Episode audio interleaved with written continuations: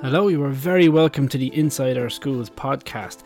Podcast where we put all the current issues around teaching in Irish secondary schools under the microscope. I'm your host, Andrew Phelan.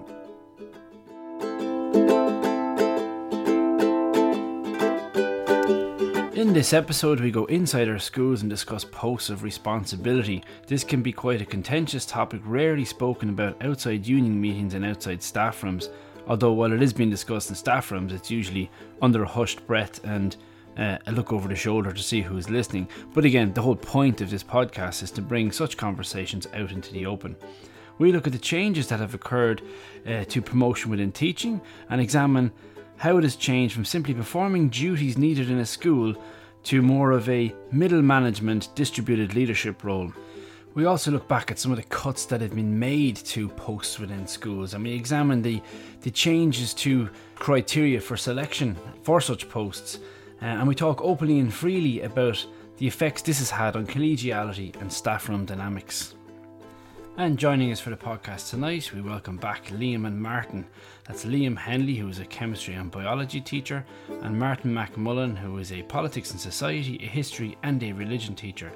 We're also joined tonight for the first time by Keith Cassidy, who is an economics and a geography teacher. If you enjoy this podcast, please do subscribe. It's available on Apple Podcasts, on Spotify, and on Google Podcasts, and you'll be kept up to date with all the latest episodes and all the latest discussions that we are having. Another reminder before we start um, that all the participants, including myself, are representing their own views uh, and not the views of their trade union or school or workplace or other. It's just their own personal view. Um, so we just want to remind everybody of that. So, lads, Thank you very much, Martin and Liam. You're very welcome back to the podcast. Keith, first timer, so best of luck. It's a controversial topic, I suppose. got quite a bit of reaction on Twitter during the week when this podcast was coming up. And I know a few friends of mine uh, texted me as well when, when they heard about it. So the poster, whole poster responsibility area seems to be something that is, is quite sharp, I suppose, with people. Uh, some people can be bitter over it. Some people are angry over it. Some people think it's great. So it's quite a divisive topic to discuss, which is why we should really have it because there's been a huge amount of changes. So just as a bit of background to those changes, I'm kind of teaching 20 years now.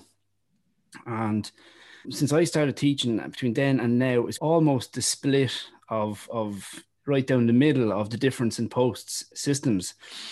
In that, in, in I was pre 2008, uh, 2009, I remember staff rooms, and I could say almost up to forty percent, probably even higher, of the list in the staff room.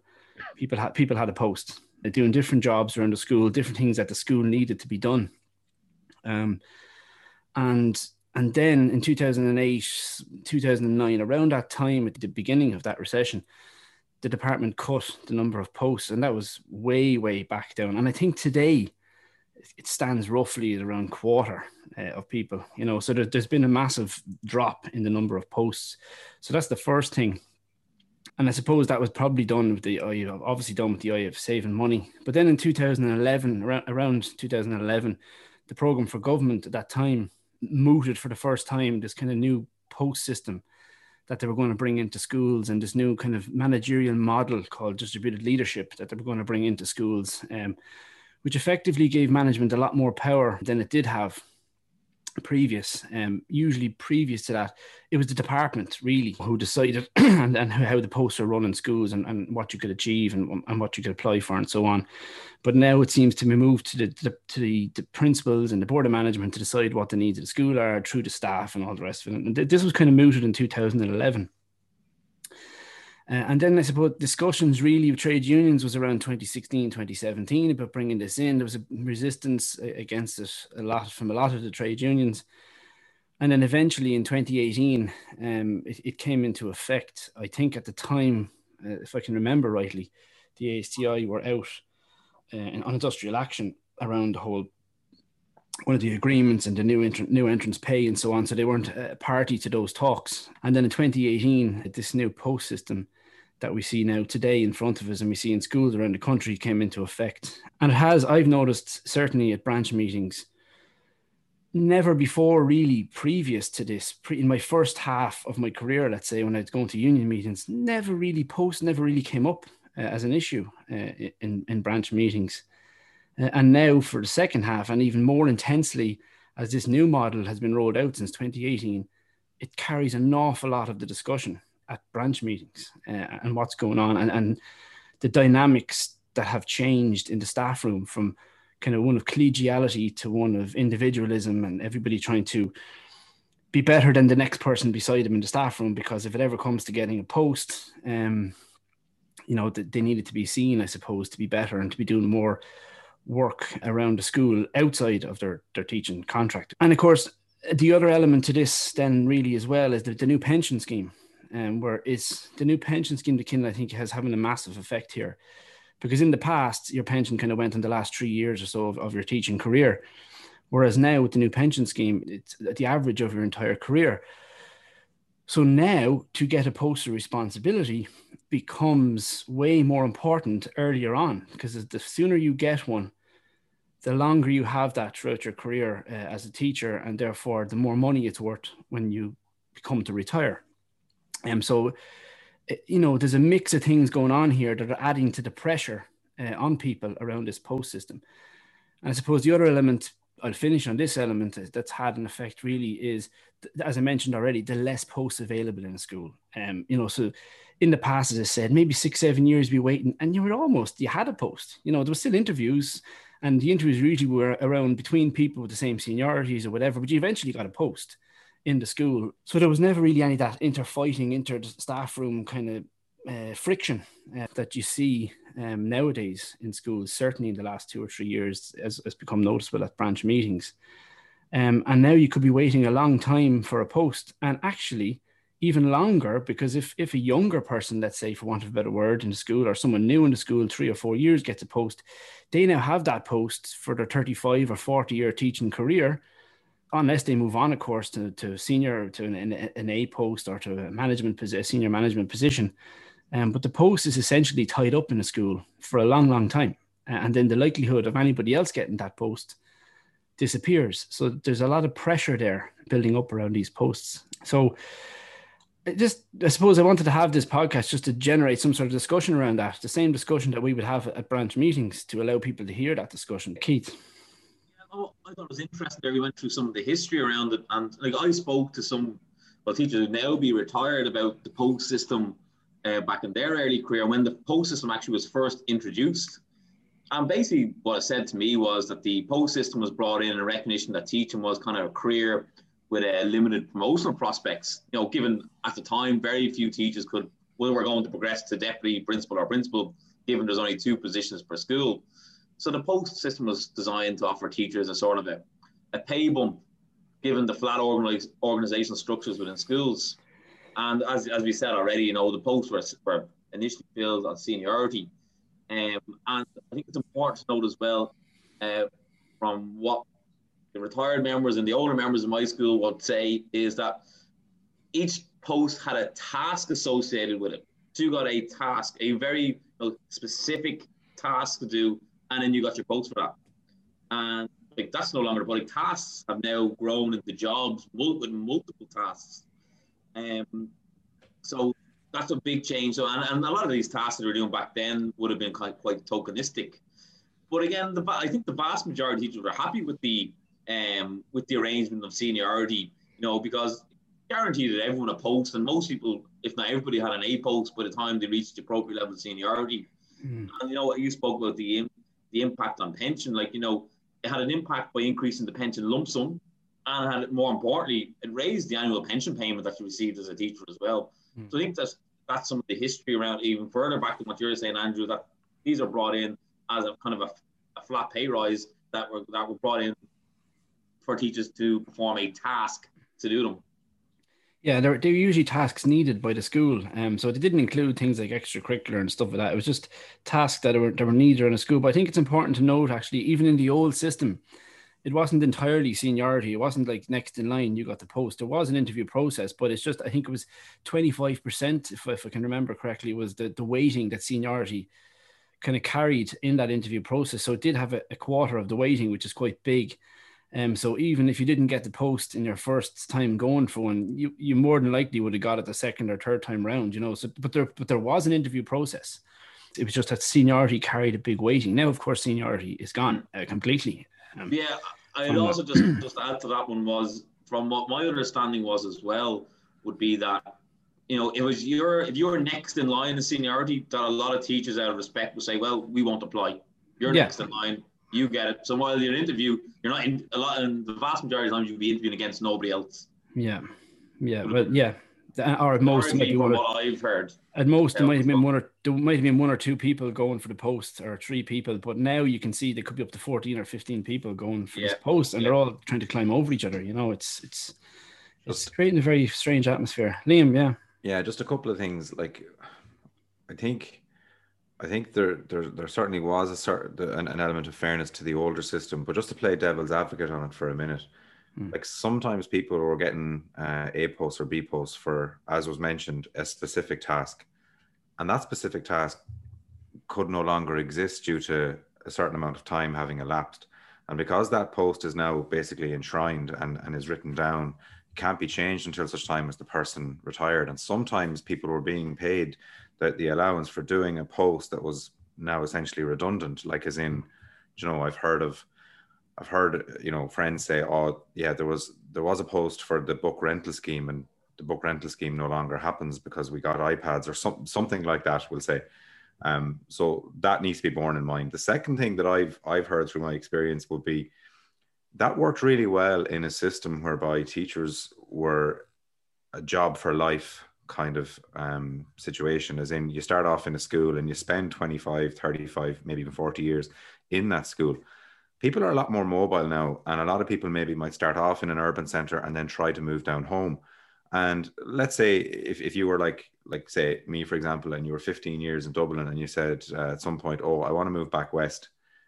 If it was based on your length of time in that particular school so if i had 15 years in dublin and i came back and got a school somewhere down the country I'm back to year one at almost 40 years of age, and someone who's 26, who's three years in the school, is my senior, and then I'm kind of snookered there for a while. Um, so again, I'm just trying to play devil's advocate on it a little bit, and then maybe just Andrew, could you clarify what happened at convention in terms of the motion, whereby there was a motion put forward on this about asking for it to go back to seniority? What was the outcome there? Um, I, I think that'd be good to know that motion passed at convention um, okay. to ask for that, and there's very little speakers against. And I absolutely get what you're saying, playing devil's, devil's advocate, and it's good to do that on a podcast like this because we get to hear all the sides of the story, which is really good, you know. And I'm certainly not arguing that the old way um, was an amazing system and we should hold on to it because, of course, the needs of school do change and do evolve over time. So there maybe is a need to change some of the posts around as we're moving along. But I think the real honing in here is is the difference that the open competition has created in staff rooms. One of the major things around staff rooms that I noticed is in the past it was more collegial you know collegial you'd share different things with each other you'd be talking to each other about different teaching methods whatever about different things going on in the school and you'd, you'd be working together whereas now i get the impression that people kind of hold on to these ideas and try and run with them themselves and and in hope that they will be seen to be better than the next person because of course it, it's getting a post now is so vital in terms of the new pension scheme and with the seniority gone and with the lack of posts available in schools compared to the past it's just not a good thing as far as i can see anyway. Martin? Yeah uh, just come in there as well. And again to make the point that Liam was saying as well yeah i mean seniority was not a perfect system right? If you balance the flaws of seniority and you, you look at that against what we have now, this so-called system of meritocracy, I think the flaws of seniority are preferable to, to what Andrew was describing there, the, the whole loss of collegiality and the whole rise of individualism. Um, I mean, I've worked in the, the corporate sector before I was a teacher. I also did the teacher training in England, and it's very noticeable that the corporate world ideology has taken over in terms of how posts are, are dished out uh, with the, the whole open competition thing. And with that, I've seen it in England with uh, the, the competition thing. And the, the staff rooms, this was 2006, I think it was, the staff rooms were divided places. There was no, you know, you had your little clicks and so on, but God, I tell you, the, you know, you, you be careful what you say. Uh, and, and if you don't say it to the wrong person, there was a guy who went for a, for a promotion post once and he was absolutely sick. Uh, he didn't get it. Some other guy got it and he, he took the whole week off. He was absolutely in bits, you know. Um, and I, I was surprised when I came to Ireland. Uh, I started my first job here in 2007 and uh, I was surprised how, how the whole thing worked. It was completely different to England. And the year later, sure didn't go and change it for uh, a one and a half percent pay rise at the time. And I remember making the argument about England at the time, saying, "Listen, I actually don't think we want to go down this road for for that very reason." And I've seen the transition from the seniority process to what we have now. And I tell you what, the the staff room is a very very different place. The amount of backstabbing, bitching about people. Uh, doing things just to be seen to be doing things. It's it's the corporate world all over. I'm not I'm not saying for one minute that people who who get posted responsibility deserve them and so on. I'm sure, and probably in most cases that's absolutely fair. Um, but is there not a, a huge cost to that kind of system where colleagues who might be equally or perhaps better suited to some kind of post they're they're left out in the cold and, and they see somebody who's maybe been in the door two or three years as opposed to them He's maybe been 10 years in the door uh, getting chosen over them. I mean you can say well they, they should suck it up and, and get on with it but it creates lasting divisions which in the, in the old seniority process we didn't have that. And it's it's led to very it, it can lead to very toxic work environments you know? That's i think that's the biggest flaw of, of the whole post thing uh, at the minute. Yeah, I I agree. And again, just to pick up on what you said there about the people who get the post, we're not we're not knocking anybody. Of course, I have a post. Like I'm sure most of us here actually have a post, which is just which is strange thing. Keith, you, I see you shaking your head. You don't, but.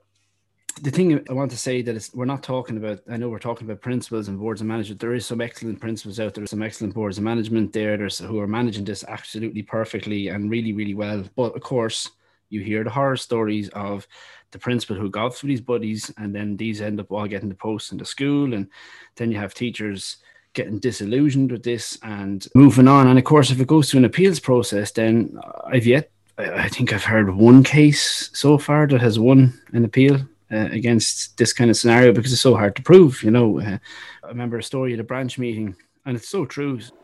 At a branch meeting one time, someone saying you have people who who might do something in the school for a year. Let's pick something in the tin air, like I don't know, friendship week or something, or friendship, and and they're doing it for the year, and then it's gone. They don't do it the following year. They move on to something else, like healthy eating, or they move on to something else, uh, some other new initiative. So really, the initiative wasn't genuine. It's it's just there to put something on the CV. So when it comes to a post or an next promotion or whatever, they have it there. Whereas you would much rather be someone who really was interested in this friendship week thing or just was really interested in in promoting of, of healthy eating and so on. Um, Keith, you wanted to come in there. you know, I was just going to go back kind of, you know, to when the post system was cut. I think all this has its genesis in when the number of posts in school were cut. I think like you were mentioned earlier on, Andrew, that you know, maybe 40% of the staff might have had posts in schools at one point now it's maybe down to, to 20 to 25 and i remember when you know posts the number of posts in schools were cut and it was it was purely brought in you know as an austerity measure really for the times that, that were there. Um, and, and subsequently there's like that moratorium on filling posts as well. And this is when you start to see the culture change really in schools. And you know there's an element of this where you know the state obviously was trying to save money with its austerity measures, but this also had an indirect productivity element. As many teachers uh, took on duties associated with posts of responsibility, like there's loads of posts that became or vacant or couldn't be filled, and other teachers stepped in and said, "Yeah, I'll do that." Whether it be a year ahead, whether it be you know uh, numeracy, literacy, whatever it might be. And I think we're talking about people being authentic in like the reasons for running initiatives. And I think absolutely you have some teachers are very you know altruistic and they'll do it for the sake of the students, they'll do it for the sake of the school and everything else. And then there's also the other side of it where you have uh, teachers are being exploited by school management. School management basically voice these responsibilities onto teachers who are in either you know precarious positions or non-permanent, or they get basically you know, all they're a people pleaser. They won't say no to me. And then you have the more sinister element of it. You know, lots of teachers who might be maybe opportunistic, but they have an eye on getting a post in the future, and they say, "Well, look, I'll do this for free." And the real reason I'm doing this post for free is I want that post when it comes back around. So very, as you said, very career driven, very uh, individualism. And I'd like to like quote something uh, we hear regularly at, at CEC would be, you know, never confuse uh, volunteerism with careerism. And I think that's very apt in the situation. But yeah, I'll, I'll leave it there. Yeah, I was going to bring that up next, actually. And there was quite a few eyebrows raised when that motion came up at the ASTI conference, or, when it came up on the, the agenda, when people saw it on the agenda. Um, they were saying, well, look, aren't, aren't lower paid teachers, you know, is, is this another slap in the face to them by asking for this seniority to come back in? And this argument was going around that it was teachers who are in the system a longer time looking to get their post. But here's the key thing I, I know from branch meetings – and from different meetings at, at CEC and at different different meetings you have within the union, that in fact a lot of the complaints around the post system are coming from people who are who are the lower paid teachers who are post 2011, and for the exact reason that you just mentioned, that you know principals. I'm not saying every principal here, of course, I have to re- reiterate that again, but there is cases where principals are going to these teachers and saying, "Look, I need this job done can you do it? Blah blah blah. It'll look really well on your CV, uh, going for posts in future, etc., and so on.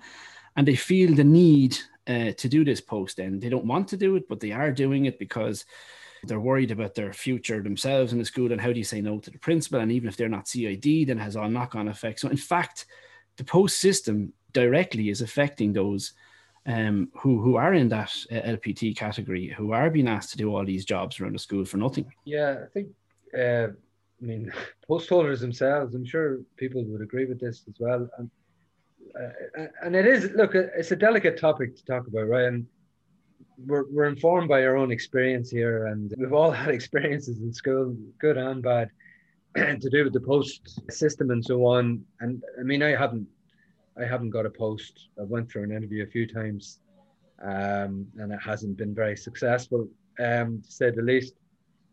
No, I'm not going to read anything into that. I have my own theories as to why that happened or, or whatever else. But um, the principals, a lot of principals are using the post system and the changes that were uh, recently came about in the circular to pile on the work. So, you know, what would have been an A post uh, previously is now a B post. Yeah. An A post suddenly, uh, you know, an A post plus whatever you know the whim of the principal says it's going to be, you know, and and and these things are up for review every single year, you know. So the, the post holders themselves, a lot of them are are saying to themselves, you know, this, jeez, I don't think it's worth it, especially with the the AP two posts um, and work that is attached to them. And and you know, the, the, the sometimes run into pages these job specs, you know. Uh, they do run into pages actually and uh, you're you're expected to account for for everything you've done and and explain how you could do it even better the year after if you still want that, you know. And the remuneration doesn't really add up. I mean, there's a guy I know anyway was doing what was considered an A post a year head job uh, as a B post, you know.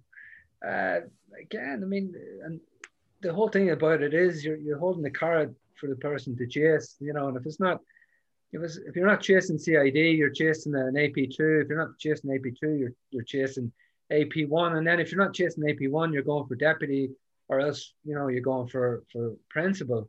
And it's this kind of, if you're standing still, and this is the corporate uh, ideology, if you're standing still, you're, you're nothing, you're not doing what you're supposed to be doing. Where simply being a teacher, you know, do, for, for most people went into teaching because they love it. You know, they they they desire to educate young people and they you know they love their subject or whatever. You know, uh, but now it's oh geez, I need I need to get I need to get to the next one on the ladder. You, no, actually, no, you don't. that's that's an ideology which has crept in. That's no surprise. Fine Gael's been in power for the last uh, over ten years. It's very much coming from from their uh, their copybooks, you know. So uh, I think we're I think we're definitely victims of that, and we can see that even in the interview process, uh, where if you swallow whatever document it may be, looking at our schools, whatever it is, and you repeat as much as it, of the jargon as you can remember, you're fairly likely going to get uh, going to get a post, regardless of who's up against you, many years experience they have, what initiatives. Yeah. uh, you know, you the jargon is what counts now. You know, so and and that's that's very uh, there's something wrong with that. It's like going into an Irish oral and just memorizing uh, better than somebody else what you're supposed to say. You know, uh, really. Um, and for that reason, right, that's why we have all these jealousies and envies and conflicts around around the staff rooms now. People people can see their colleagues uh, doing things not as you as was mentioned out of the goodness of their heart, you know, doing taking GAA teams, whatever it is. They see it because they're doing it because of an agenda, you know. And I'm not saying everything's agenda uh, motivated, but an awful lot of stuff is, you know. And again, that's that that leads to rancor, and that's I think the kind of staff rooms that we're that we're living in, most of us anyway, at this stage. Yeah. Yeah. I remember that said at a branch meeting before by somebody that they did they failed in their interview and the principal basically said to them that you've done a great job in your interview. It was it was a top class interview, uh, one of the best that we'd had going for this post but you you didn't refer to the looking or school documents. In other words, as you just said, Martin, you didn't use the key phrases that we're looking for that we have to, you know, in other words, a box ticking type. Oh, they mentioned that phrase, I mentioned that phrase, we mentioned that phrase. And they said all your experiences are very good, but you didn't put it in the language of the looking at our school's documents, which is incredible, you know. And but that is one of the things that they they're looking for now, you know. Yeah, and and like for me, for me, what I don't like really is is the real blank slate it's it's the idea that you're applying for an AP one or an AP two, hmm. and the role is not clearly delineated. So you could go in and you're applying for an AP one or AP two, you get the role, and only once you're told you get the post, then you sit down and you're you're kind of told this is what you're going to do. Um, I, I had a question again, um, Andrew. My memory of what an AP one or AP two was that an AP one should be commensurate to about a month's work so four by 22 hours uh, spread across a year, and that an AP2 should be equivalent to two weeks' work, so 44 hours spread across a school year. Do you remember hearing that? Am I am I making am, am I remembering that correctly?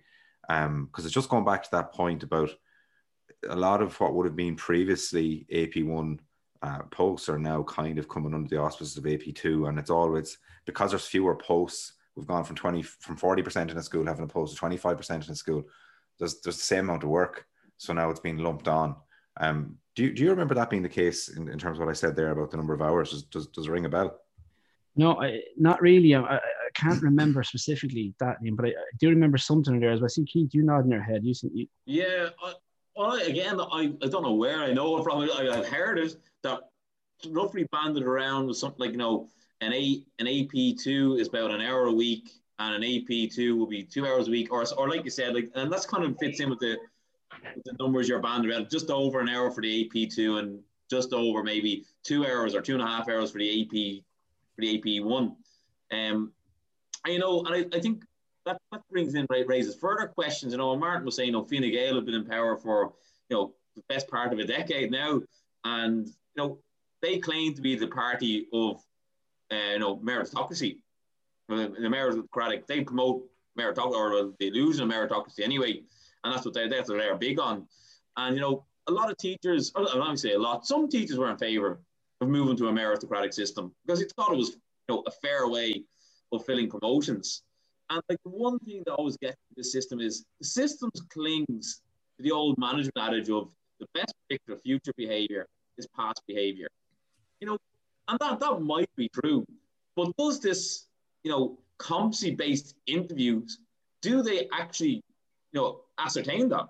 You know, so the question we should really be asking ourselves is, are there limitations or serious shortcomings arising from the implement- implementing a meritocratic system in schools for promotional purposes, where merit is stress tested and filtered using competency-based interviews. You know, in schools around the country, we've all heard, and at branch meetings and talking to friends, multiple instances, mentioned tonight as well, where the most capable candidate is not selected for the post. And this arises, I'm not saying all the time, but some of it is um, innocent. Know, that they don't get the job because, you know, whatever, they didn't interview as well. Uh, and to, to even to more sinister elements of, you know, the principal pet is getting the job. Uh, uh, the full, the full range is there. But either way, I think teachers are faced with the illusion of, uh, of a meritocracy. And I'd just like to, to look at one thing uh, associated with that. And I was, lo- I was, doing a little bit of reading on this uh, beforehand, and it was about um, inbuilt biases that people have. I don't know if anyone's ever heard of uh, Danny Kahneman. He's a Nobel laureate, wrote the book, you know, Thinking Fast and Slow. And he basically had um, he basically had this this thing where you know where people it's called the substitution bias. And basically, what it was when people were asked a difficult question, you know, like who's the most suitable candidate, they substitute that for a simpler question, and they substitute for well, who do I like? So there's like an inbuilt bias that we all have. There's a substitution bias. And even that, like if you talk about selection panels and the people on selection panels, like I'd say that is definitely something that comes up. And like that's very, you know, innocuous. You know, it's it's not something sinister. It's innocent. It's something that we're all guilty of. Is substitution bias, and that's just one problem that I highlight with the system. And there's, there's multiple problems, and maybe we'll talk about them uh, a little bit down the road here.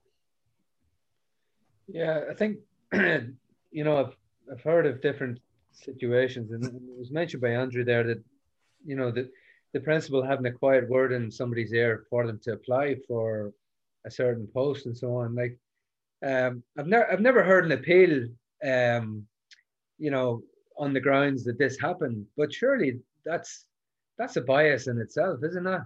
That a principal's telling some some people to apply as opposed to others, you know. Um, so and that kind of ties in with you know different people doing different things for um, you know for uh, agenda driven kind of initiatives. And you know I, I see uh, see a big part to play with the kind of religious ethos in schools as well, where you know people are maybe called in to you know join a particular committee, not because they particularly have a massive uh, religious calling or anything else, but because well, that's what that's what sells in the school. That's what kind of gets you uh, gets you noticed and gets you prepped for the kind of promotional posts that are on offer. So there, there's a bit of a bit of hypocrisy that, that creeps in there among certain people that, that I've certainly noticed. But um, I think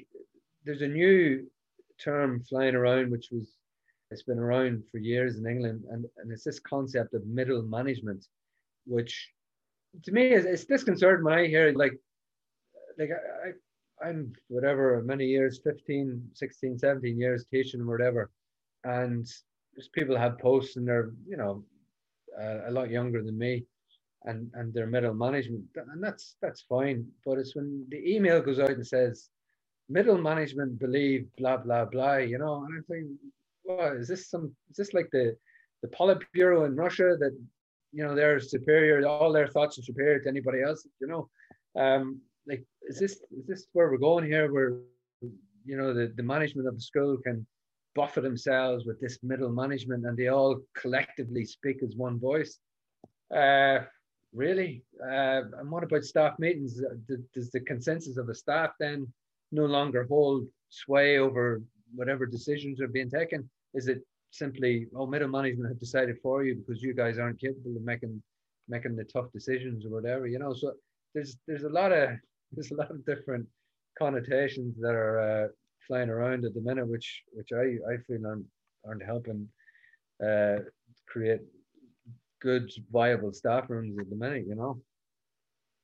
Yeah, distributed leadership is the model that they've switched to. Um, so I remember the old post system. It, it, you weren't considered management if you had an A post or a B post. You, you were still like a teacher, and it was just you had a job to do. Um, Whereas now it seems to be, as you said, this middle management uh, role uh, and the leadership or the jobs are just distributed evenly amongst this middle management crowd. And a lot of it too now, if you read into some of the the stuff that they have to do, and even in that looking at our schools document, is you know promote teaching and learning in your school. You know, in other words, what have you done for other teachers to make them a better teacher in your school? This is the, the language of management. Whereas whereas in the past that was always just done anyway. That was done at lunchtime, it was done at eleven o'clock break. It was done, you know, when you were talking to teachers having a pint and a night out. It was different ideas around classroom management, around teaching were always shared, always spread around. Um, but now it's as if that never happened. Know, that wasn't happening in the past. So now we need to create a layer of management that's going to help that happen. But it always happens. Uh, you know, it's it's yeah, it's very very strange. And another thing I've picked up on someone was saying it there as well is um you know a scenario that you would see in schools is so if I was a principal, let's say, and this is probably what I would do if I was a principal, although I have no intention of ever becoming a principal, I put that on record now. But if I was a principal and there was somebody, um, you know, uh, let's say they, they, they go in and they do what they are paid to do and they teach and they do it to the best of their abilities and they're a fantastic teacher. And that's that's you know that's it right? And they just say well look if you want me to do other jobs now you're going to have to pay me because my job here is a teacher.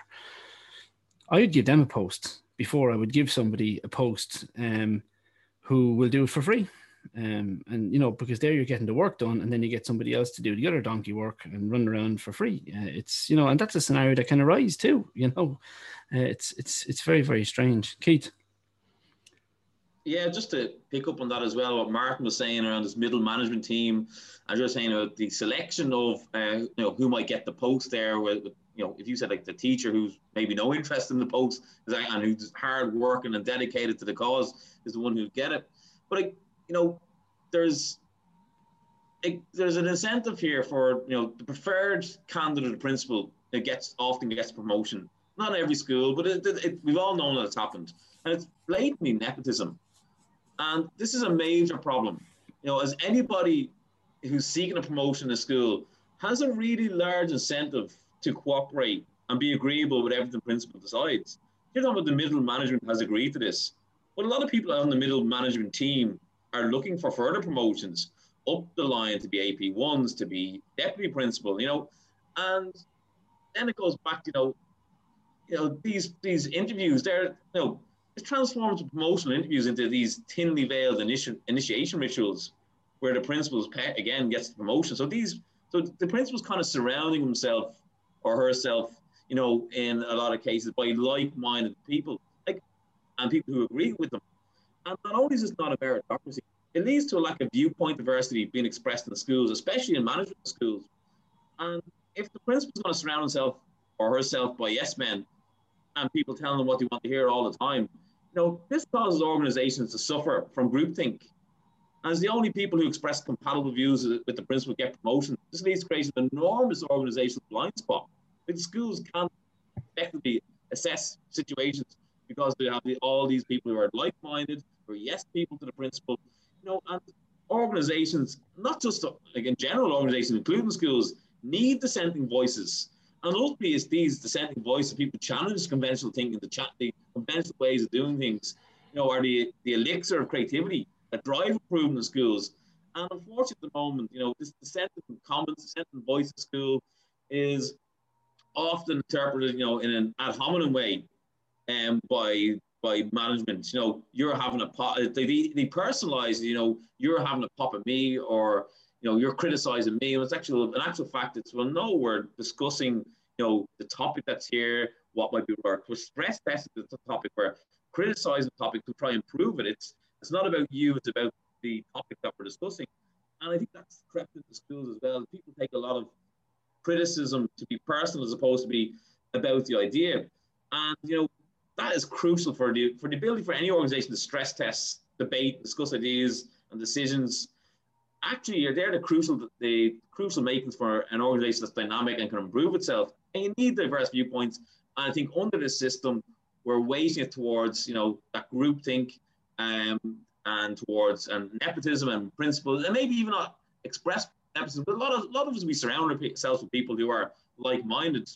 And I think having diverse personalities and viewpoints is essential to have on the management team if we're going to make effective decisions. Yeah, well, I mean, I, my other interest in life is coaching and sports, and how many times you hear top professional athletes uh, say that they got rid of their their camp or they got rid of the people who were training them and all the rest of it because they were basically telling them everything they were doing was right. But when what they really wanted is someone there to say, "No, you're doing this wrong. You need to change." And even if they get annoyed by that, that's the kind of people you want around. It's, it's you know, in that terms. Um, but again, I just want to stress again that uh, because people are going to listen to this and you're going to have a backlash. But I do want to stress again that this is not a target at, in, at Prince, there's some very, very good principals out there. And there's nothing wrong with a teacher who wants an A post or wants a B post or wants to be a deputy head. But what we're, and, and, and there was in the past, you telling me uh, 15, 20, 25 years ago, uh, there was there was nobody who wanted to be post or nobody wanted to be a principal. Of course there was.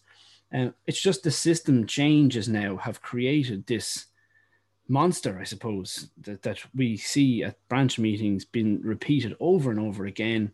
The problems in staff rooms that this new system is creating. Uh, and it's not older teachers pissed off because the newer teachers got the jobs. It's it's coming from newer teachers who are two or three years in the job as well and four years in the job we're talking about this workload and the pressure to put on. And if you want a management position or a middle management position you have to do this you have to do this. So it's not a, a, an older versus younger bitter that they didn't get the posts situation. It's people who don't have posts who are being piled on with this work as well you know it's it's yeah i think mad. i think it's it is starting to we, we are starting to see uh, teachers nearly going to two separate camps whereby if people who want to post and people who don't. And the people that do want to start off in the B and then, as was said, maybe go to the A and then maybe go to the DP uh, and maybe beyond. And I think what that can sometimes do is it can, it, because some people try tend to make some of those jumps very, very quickly. Uh, and, and it can lead to promotion to the Peter principle, you know, where people end up getting into a position where sometimes they, they, they might be able for it yet or, or they mightn't have had enough experience.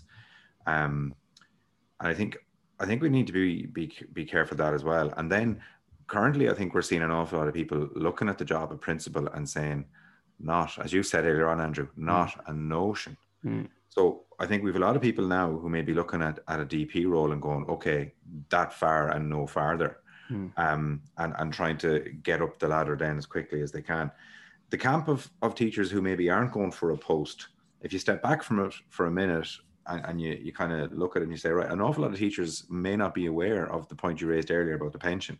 A lot of people are looking at the post in terms of money here and now in my pocket. Mm. And an awful lot of people are not willing to do an AP2 post and put up with all the jumping through hoops that they maybe have to do to get it for what is 76 euro a fortnight in mm. your back pocket. So I do think we're we're we're getting this um, split camp where we have people who don't want anything to do with the post system and are just going to be teachers and they're going to do their 22 hours teaching and then you've got another camp who who are looking to to, to move up the, the, the the promotional ladder as it were um, and I, I agree with a lot of the points Keith raised there um, I, I do think the, the last thing you want in a in, in a group of people who are making decisions for a school is a bunch of yes men. You do need mm-hmm. dissenting voices, and you, you need to say, well, no, and I think we on the podcast are doing that fairly reasonably well tonight, where we're saying, well, let's play devil's advocate on this point. Uh, I, I do think that's really important. No, it's absolutely. You need to have the the opposite side and the opposite view. Like it's important that you do raise your, your issues in schools. Uh, I know a lot of staff meetings I've noticed as well, and coming from branch meetings, a lot of them are a lot quieter than they used to be years ago. Years ago, they would be all collegiality, but there would be tear lumps out of each other at some of the staff meetings. This is not how we should do it. That's not how we should do it. This is how we should do it. You know, it's kind of a to and from. But now staff meetings are much quieter. You know, no one really says anything. Um, it's it's very strange. yeah, and that's that's the manufacturing consent that you know, like the Chomsky and these people talk about. We're we're kind of the latest victim of of that ideology. You know, uh, I mean, journalists are you know watching their p's and q's the whole time uh, and, and, they're not upsetting certain people for for their own self-interest or, or, or, the interests of the company they work for or whatever uh, and that's throughout society and, and, and especially in the private sector you know and we are now going down that road where and and I think we've all seen the you know the the upshot of this, which is what we're experiencing. Like I was a very happy, a, a much happier teacher uh, when I started in whatever 2007 um, in terms of collegiality and so on than I am now. And surely there's something to be said for that, and especially to the younger people coming into teaching who are they haven't experienced that kind of staff from in a lot of places. I'm not saying it doesn't exist. I'm sure it probably does in, in, in some places, but I'd say the vast majority of staff rooms are competitive workplaces now with all the you know the stuff that we talked about, the negative stuff that, that's going on. And once you criticize certain policies or whatever, as, as Keith is saying, you know, you're labeled straight away. Oh, you're negative, or you're this, or you're that, and suddenly there's a, a stigma that comes your way. Not talking through experience, obviously, uh, obviously, people that I that I'm friends with, but you know, th- this is the kind of world we're living in, which doesn't have to exist. That's the thing about it. it there are alternative ways of, of doing business in a school, and I think maybe seniority isn't the best thing to to reintroduce, but something like that, you know, and, I don't exactly know what what it might be, but surely there's a better way of doing it instead of people uh, climbing on each other's backs uh, to, to get ahead. Like there was, and it tears me apart because, you know, there certain staff members would justify the, the current system by, that, that I've heard, my experience, by tearing to pieces one of their colleagues who might be senior than them by saying, oh, that person wouldn't be able for uh, an AP2 job or an AP1 job in the future. Imagine him being in a, in a middle management leadership position. And you're like, this guy, I'm sure, has something to offer. It might not be a year head position, or it might not be uh, something where you, you have to be exceptionally strong and in, some kind of leadership mold. It might be an IT position where you can quietly work behind the scenes and get things done. You know, every school would kill for that now, you know. And, and this this kind of tearing each other apart their characters and questioning abilities and so on. Ah, come on, this this is this is I, I don't think it, and look I've seen it far too much and, and I don't think it's something that we can simply allow to to, to become the norm as it were and you know I, I think I think we, we that's why it is still a, uh, an issue in the union because people do feel strongly about it you know yeah, uh, can I come in there as well? Yeah, I, on, I, yeah. I, totally agree, like with Martin's point. I think it was actually said at convention this year, the only people who are the only people who are in rat race rat, rat races are rats. And, and that's exactly what we have going on in many schools around the country are these races to the bottom. And and this is probably another topic or a topic for a podcast or a two-part podcast, or whatever would be the culture of free work. Because that's what we're all really talking about here. And the post system, the changes in the post system have incentivized free work in schools. And I think that's what we really need to explore and have a look at this free, uh, this culture of free work, why people are doing it. Part of this post, and, and it is it's multifaceted reasons behind it. I think, but I think exploring the culture of free work and like and what this effect actually has. Like we talked about, you know, divided up two people here. I think it was Liam and, and Martin. You both said this that you know we're kind of divided into two different camps. People who want to go in there, they want to teach, and that's what we want to do. And then these other people in school and who are going for promotions, and both are fine. But the difference is, and speaking from what's been said at branch meetings, and even my own feelings and into some degree, like if you're not doing free work, if you're not, uh, you know, taking on these initiatives, like this, the culture is made to you, oh, oh, what's this person about? Like everyone else is doing this. Why aren't you working for free as well? And that weight of culture can be crushing to some degree. And the more this is, this culture of free work establishes itself, the more it's expected, and the, the more pressure builds. And um, like if I was to tell someone in school that you can't do free, you can't do that bit of free work there, right? We're going to tell you you can't do that. Like there'll be murder, but they have no problem, or there's no problem with an expectation we raised for you to do free work, and that's kind of it's becoming endemic to some degree in in schools around the country. And I think maybe a podcast in the future on the culture of free work would be very useful. Yeah, but Keith, uh, in fairness to you, you're probably one of the ones in Union High who have heard over and over again at various meetings talk about this work changes to work practice and extra work that people are doing. And but I think it's important that people realise the difference, right? And it, when you when you listen to that, it sounds, and I know you're not saying that, but it sounds very much like I'm here to teach and that's it, right?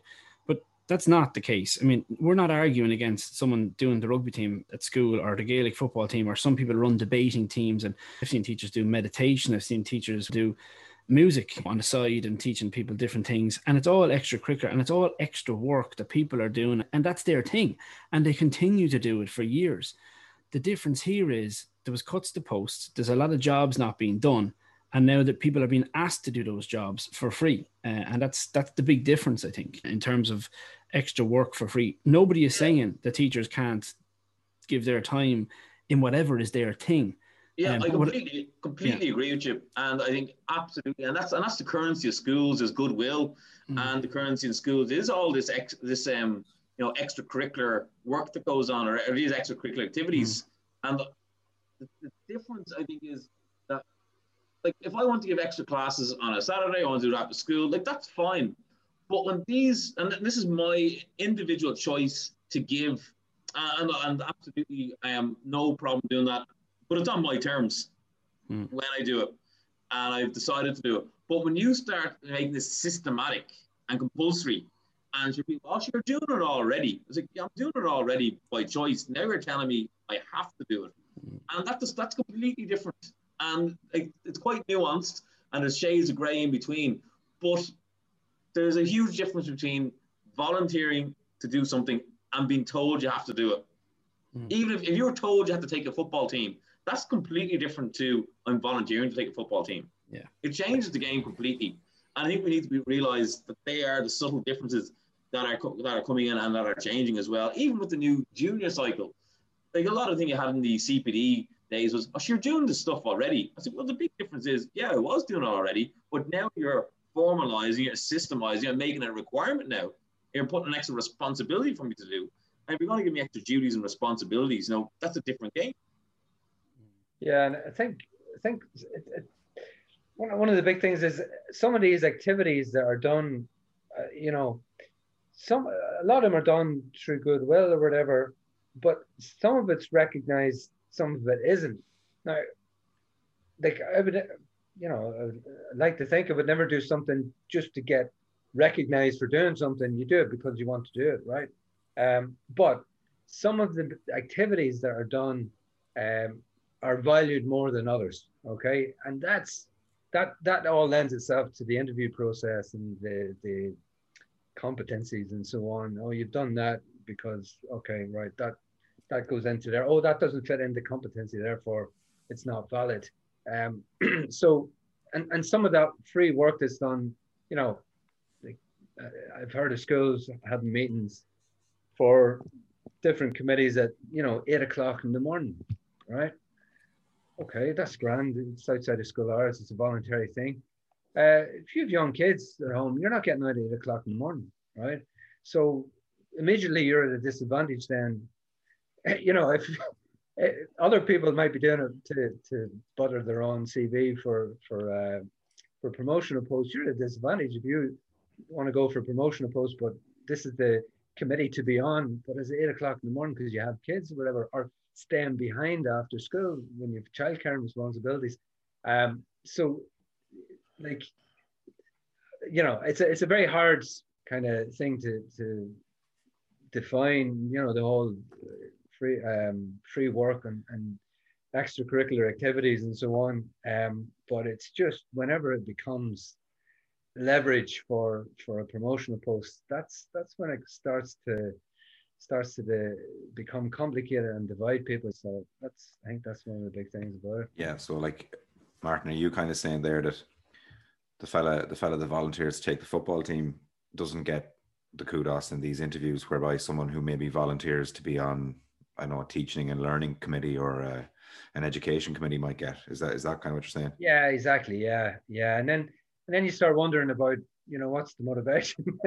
is it because there's genuine interest in teaching and learning, or is it to yeah. you know go you know? You certainly you certainly like to think that in a school where where we're all teachers and we're interested in education, that Yeah. most people attending an education committee will be there because they're interested in it.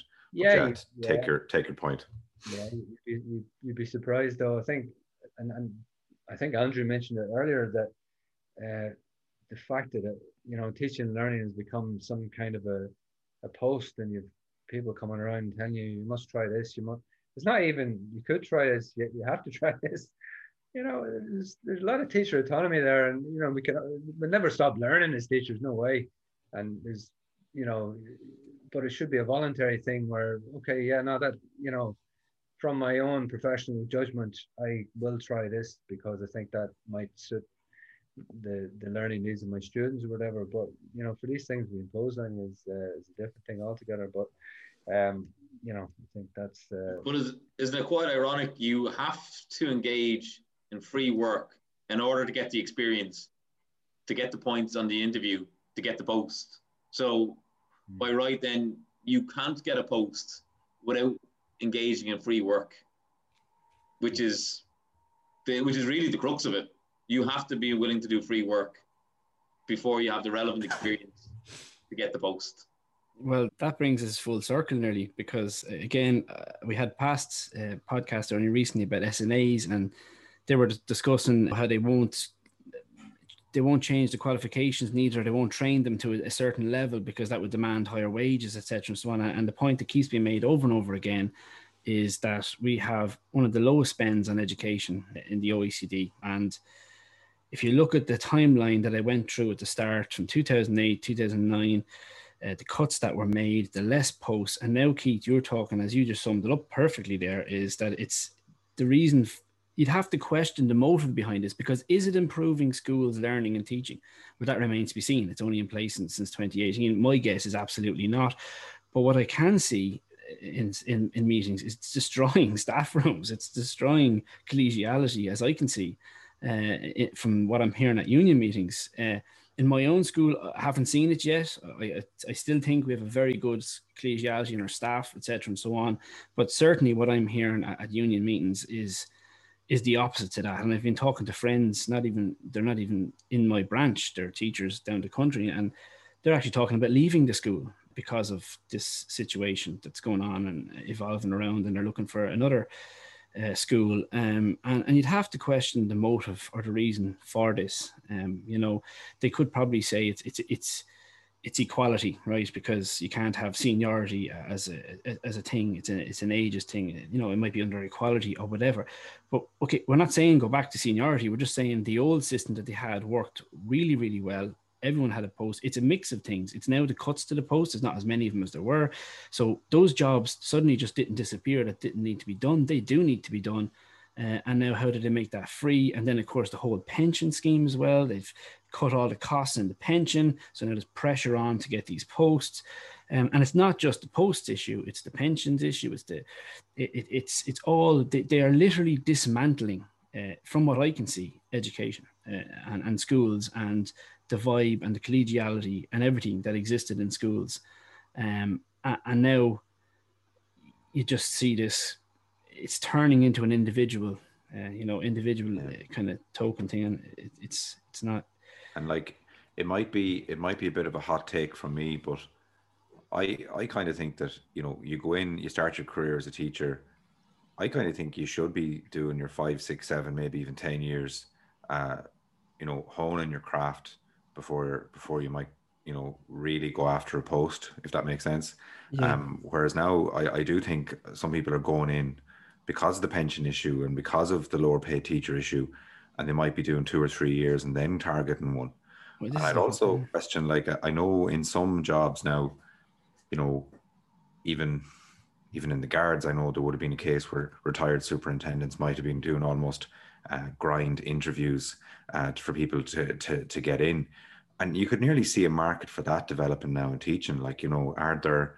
are there prep interviews te- are there prep interview technique lessons happening um all all this kind of thing you know it's it's interesting. You'd, you'd hope not but See, you just raised the other you raised the other issue there, um, Liam, about the the lower pay and someone who's living in Dublin or living in the city or even anyone anyone, let's face it, who's living in the country and is looking for a mortgage or that that post becomes I know it's only 75 quid in, as you said uh, for all the work that you're asked but that could be vital to them getting a foothold in the mortgage or getting a house for themselves or and that's it. So, like if if the AP2 if the AP2 is 4k and, yeah. and you and you do the three and a half multiplier mm. all of a sudden you can you you can get an, an, extra 14k on your mortgage if you're talking an ap1 that's nine by three and a half so you're talking an extra 31 and a half k mm. on a mortgage so for, for a number of reasons, it's becoming more and more significant. Yes, and again, the reason there is not because you don't have a post; it's because your wages have been cut and are brutal because you're in the new cohort of teachers who started post 2011, and it's just it's you know it, it is disheartening i suppose looking at education and, and the stuff that that is being done uh, at the moment. And that's that's the whole purpose i suppose of this podcast is is to, to highlight these issues. Because it's very rare you hear this discussion in public. You'll hear it at, at branch meetings you'll hear but it's very very rare you hear it in public in fairness. And that's just what we're trying to do is just to highlight these issues. We're not saying go back to the old system or seniority. Although I think that is the best way of uh, that was it worked very very well. Everybody was into school. Everybody got a post eventually. But the only thing is there, everyone was on the same wage.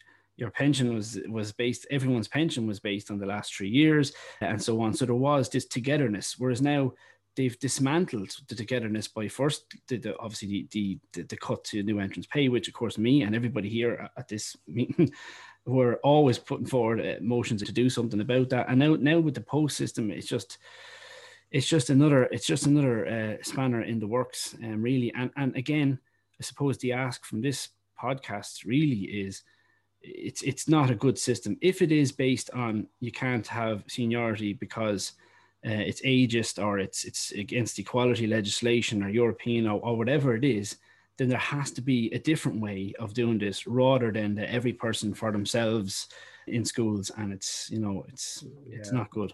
Yeah. It, could, I, could I like just to say on that like i don't think schools have the capacity to effectively uh, recruit and promote teachers. I really don't think they can do that effectively. Like who okay like you go back to you know the selection board.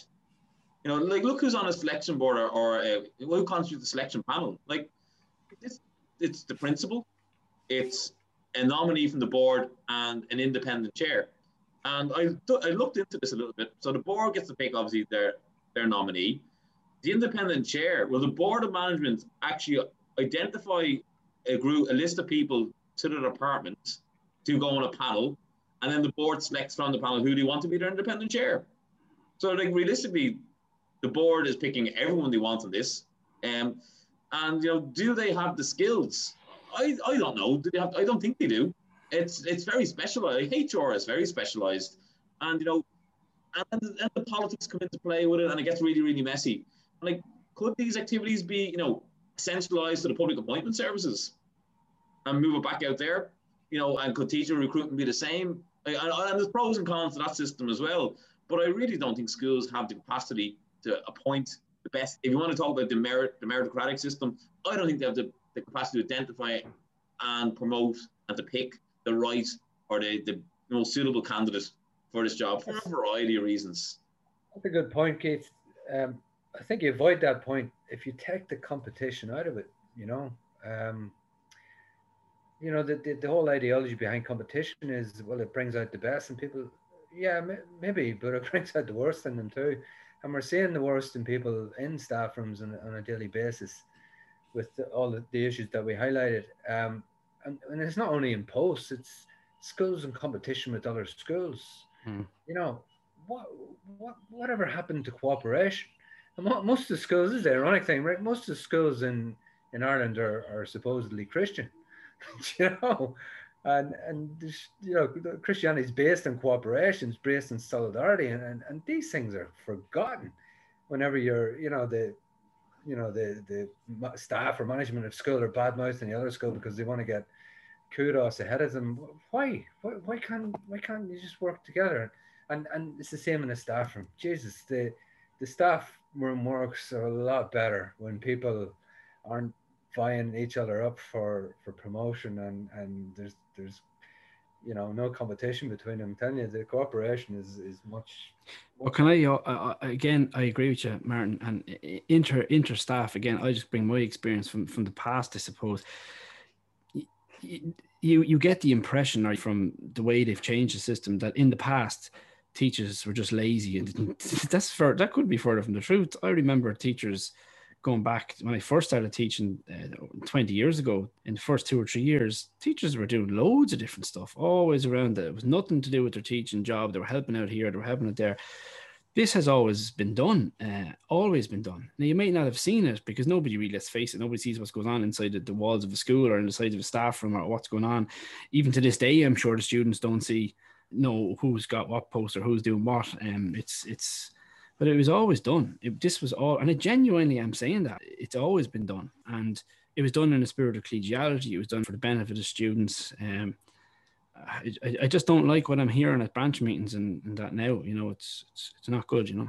Yeah, and I think I I think Keith raised a really interesting point there about outsourcing the interviews. Like, I, it actually hadn't crossed my mind, but if you are in a big school and there, there's a reasonable number of posts, and if you have um, you know someone with a post go on maternity leave and then maybe people act up well then that is going to set off more interviews for for other acting up roles and so on.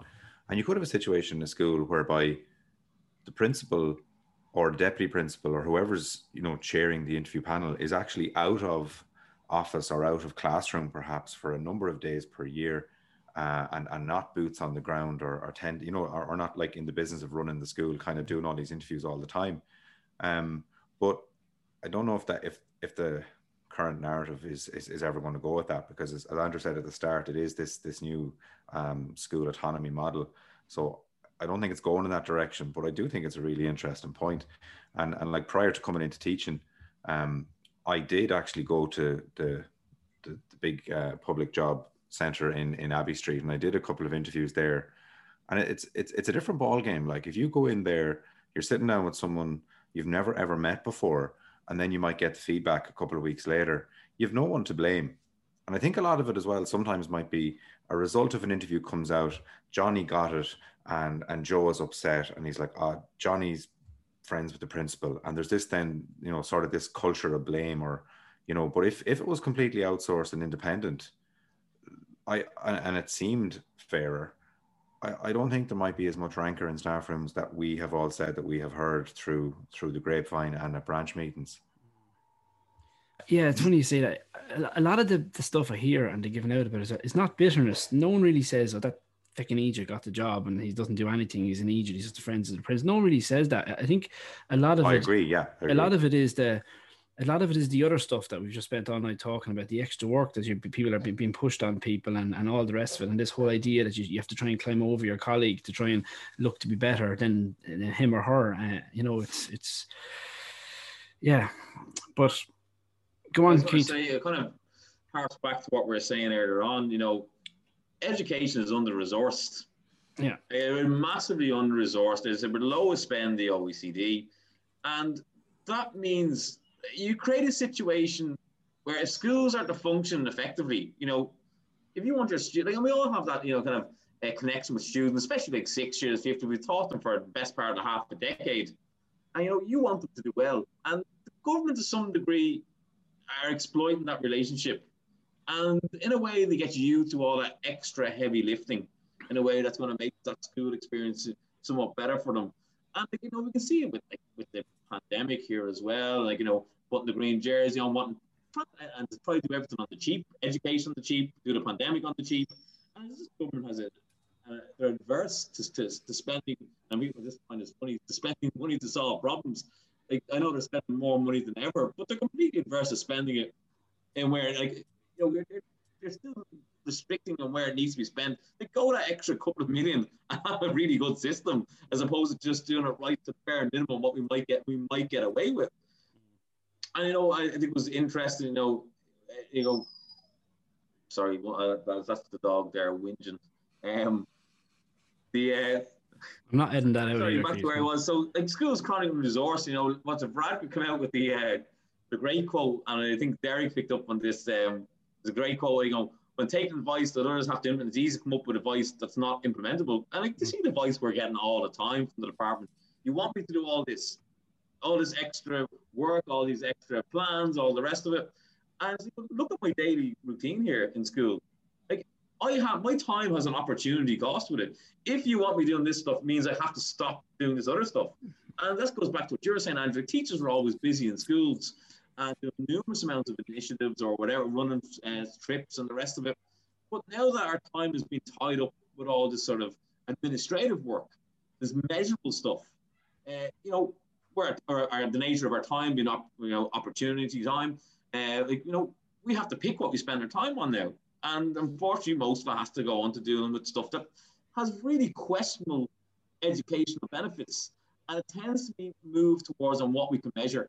Like we're moving towards an accountability, and performativity arrangement. We see this in the in the, the program from government. We see this in the latest uh, collective agreement, where you know it's about these measurable improvements, these uh, how we can measure what we're actually doing.